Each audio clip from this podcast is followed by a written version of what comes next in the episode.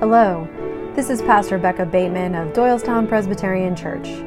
As our podcast audience continues to grow, I want to thank our loyal listeners and welcome those who may have just recently found us. We know that life can quickly become so busy, so this podcast offers an on-the-go opportunity to hear Sunday's sermon, along with a scripture lesson from that day's lay leader or preacher. We also encourage you to visit our website at dtownpc.org to learn more about our church and all the diverse ministries. Thank you for tuning in.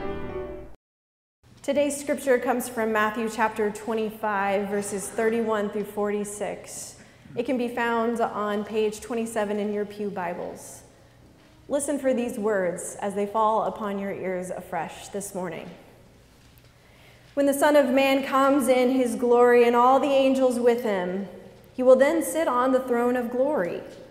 All the nations will be gathered before him, and he will separate people one from another as a shepherd separates sheep from goats. And he will put the sheep on his right hand and the goats to his left. Then the king will say to those at his right hand, "Come, you who are blessed by my Father, inherit the kingdom prepared for you from the foundation of the world. For I was hungry, and you gave me food. I was thirsty, and you gave me something to drink. I was a stranger, and you welcomed me. I was naked, and you gave me clothing. I was sick, and you took care of me. In prison, and you visited me." Then the righteous will answer him, "Lord, when was it that we saw you were hungry, gave you food, or thirsty, and gave you something to drink? And when was it that we saw you were a stranger and welcomed you, and naked and gave you clothing? And when was it that we saw you sick or in prison and visited you?" And then the king will answer, "Truly I tell you, just as you did it for the least of these brothers and sisters of mine, you did it for me." Then he will say to those on his left hand, "You are accursed. Depart from me into the eternal fire prepared by the devil by his angels. For I was hungry, and you gave me no food. I was thirsty, and you gave me nothing to drink. I was a stranger, and you did not welcome me. Naked, and you did not give me clothing. Sick, and you did not visit me." Then they will also answer, "Lord, when was it that we saw you hungry, thirsty, a stranger, naked, sick, or in prison, and we did not take care of you?" He will answer them, "Truly I tell you, just as you did not do it for one of the least of these, you did not do it for me." And these will go away into your eternal punishment, but the righteous into eternal life. This is the word of the Lord. Thanks be to God. Would you pray with me? O Lord, our God, we are so thankful to have your words match our ears today. And as we continue to think about what this passage might mean for our own lives, let us be moved as your Spirit moves. In your name we pray. Amen.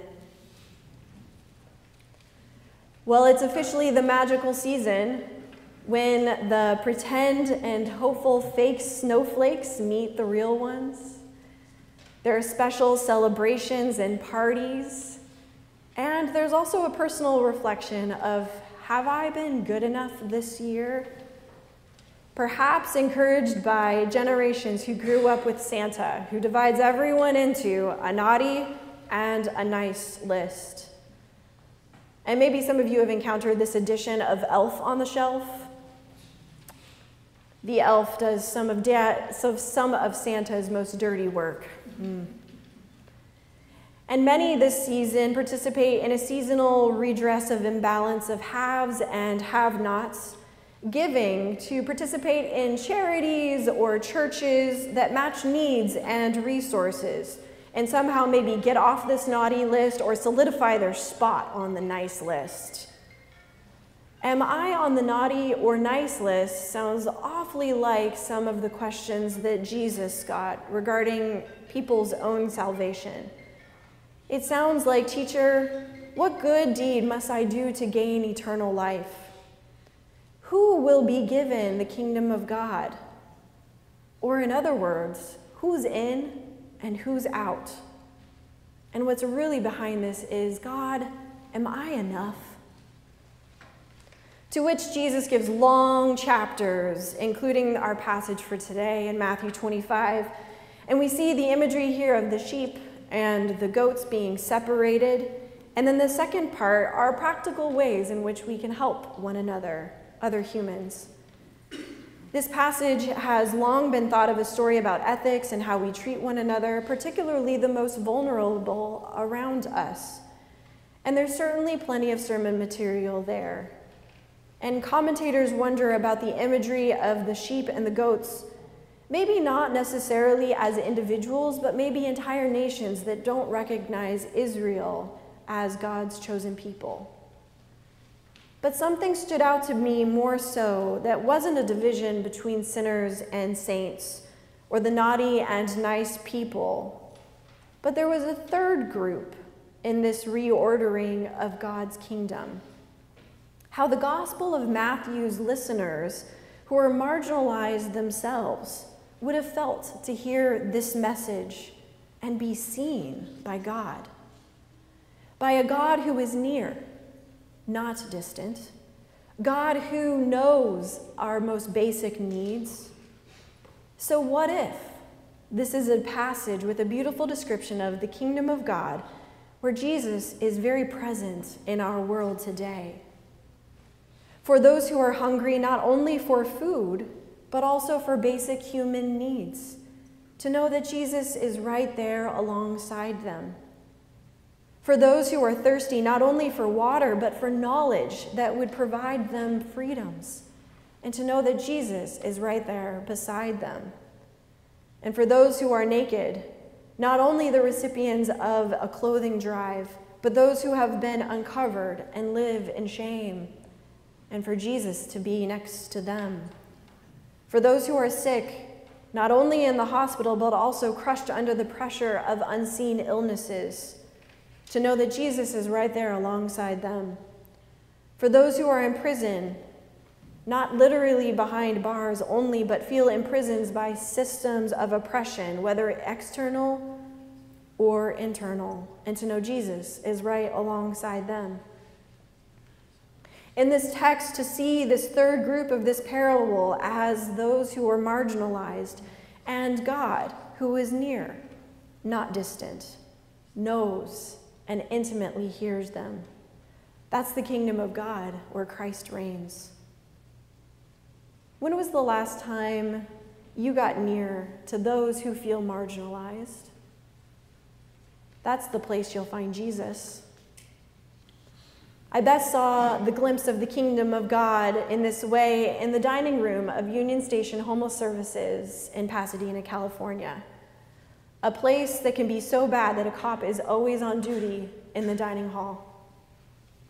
At that time, I was a pastor at an affluent church, and some of the tasks of my ministry can feel mundane. Some of the programs can feel like babysitting, and I always get a little too excited when I order the exact number of pizzas needed for a youth group event. And some tasks can feel invigorating, like crafting meaningful experiences for all ages, ones where you can dig deeper into themselves and risky enough that we can all experience the humanity of others, and being with families as they take next steps with loved ones. One task I loved in particular because it was so impactful every time, even though it was different. Regularly taking the youth to serve food at this local homeless services soup kitchen. We'd met as we usually do at church, and then piled into the vans to carpool. And over the course of the short ride, we chatted eagerly about which one wanted to do what, serve drinks, plate the food, try not to eat the dessert, who is going to serve the residents, and who is going to pray for dinner. 1, 2, 3, not it. Their favorite job, however, was cleaning up because they got to use the industrial sprayer and spray some of their friends. We got out of the cars, about 24 teenagers, and we entered into the back door of the kitchen, and I entered last. And I reached the door, and I heard this thick, barking voice. Cornered in a now filled kitchen, the sole volunteer turned around from the stove, her eyes widened. She hadn't gotten word that we were coming. She peered up at the crowd of teens as she wrung her hands in her apron, waving her spoon like a queen with a scepter. She directed the movements of the teen, and she barked orders at them, telling Joshua and Daniel and Tyler to turn around, go back to the cars. And then she relegated Mez and Julia and Allie to the back corner of the kitchen, calling them children. Lily was called by Union Station to cook in last-minute situations, and we had been later than usual. She had just been about ready to start cooking when we burst in, and I recognize how hard that service for 100 people with one server can be. I've done it myself with very few helpers. And though she herself wasn't cooking under a pressure cooker, she seemed like she was under a lot of pressure herself. I asked in a very quiet voice, "Aren't we able to find something for us to do and not let all our food go to waste?" Lily peered above her glasses at me, almost confused if I was another teenager. We humbly presented what we had brought, lifting the foil corners of our carefully wrapped food so she could peek inside the trays. And you could hear the flutter of the flame on the burners and the bubbling of her pot of chicken, and she broke the silence saying, "I'll see what we can use." Lily motioned to Jeremy and Sean. They could dish the rice. She told Esther to put down the cookies until we were ready for dessert. Glover and Kari got to make lemonade, and she thought to herself Juliet and Luke could put the main course in the back refrigerators. And then she second-guessed herself because the back refrigerators are no place for a teenager. They're dangerous. For 20 years, she had been working in a cafeteria at an elementary school around the corner, and so she knew her way around a kitchen.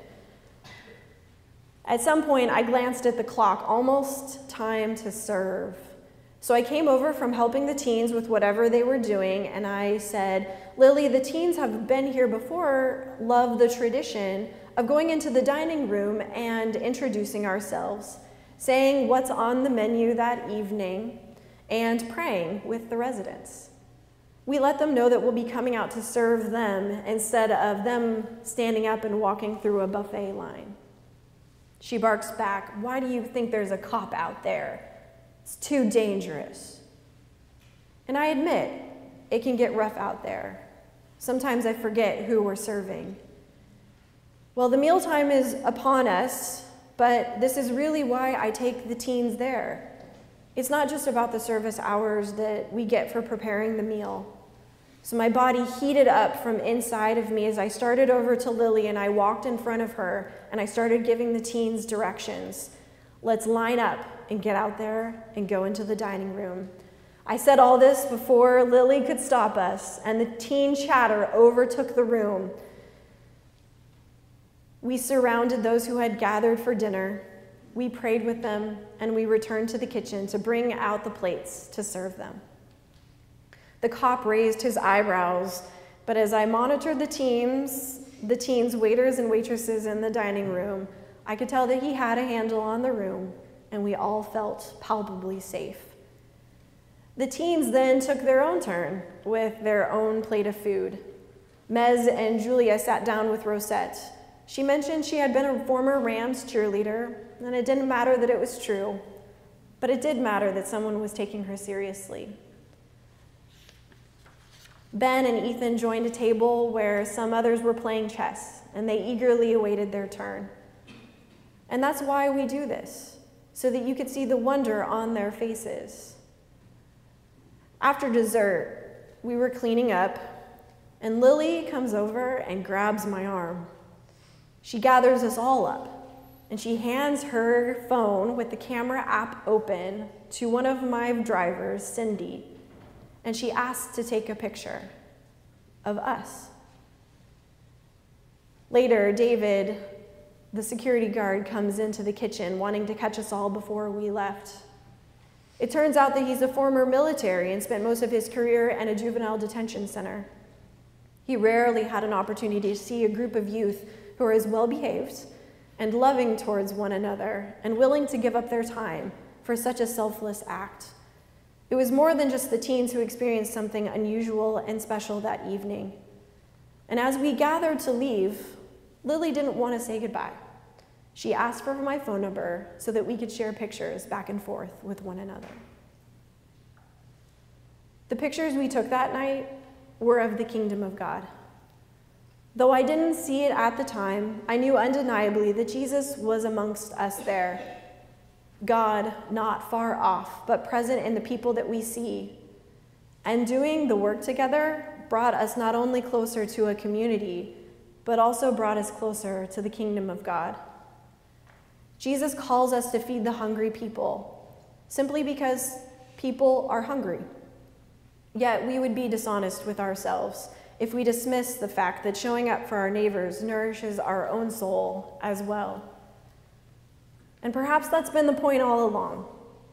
It would be just like our God, the sovereign Lord of all creation, who shows up among us as a vulnerable human baby to link the salvation of our souls and the redemption of the entire cosmos to a simple daily effort to care for one another. In the difficult seasons of the world and in our lives, we are called to feed hungry people. And in doing so, I also know that we taste grace. Amen and amen. Thank you again for joining us today. Once again, I invite you to check out dtownpc.org for information about our worship and programming for all ages.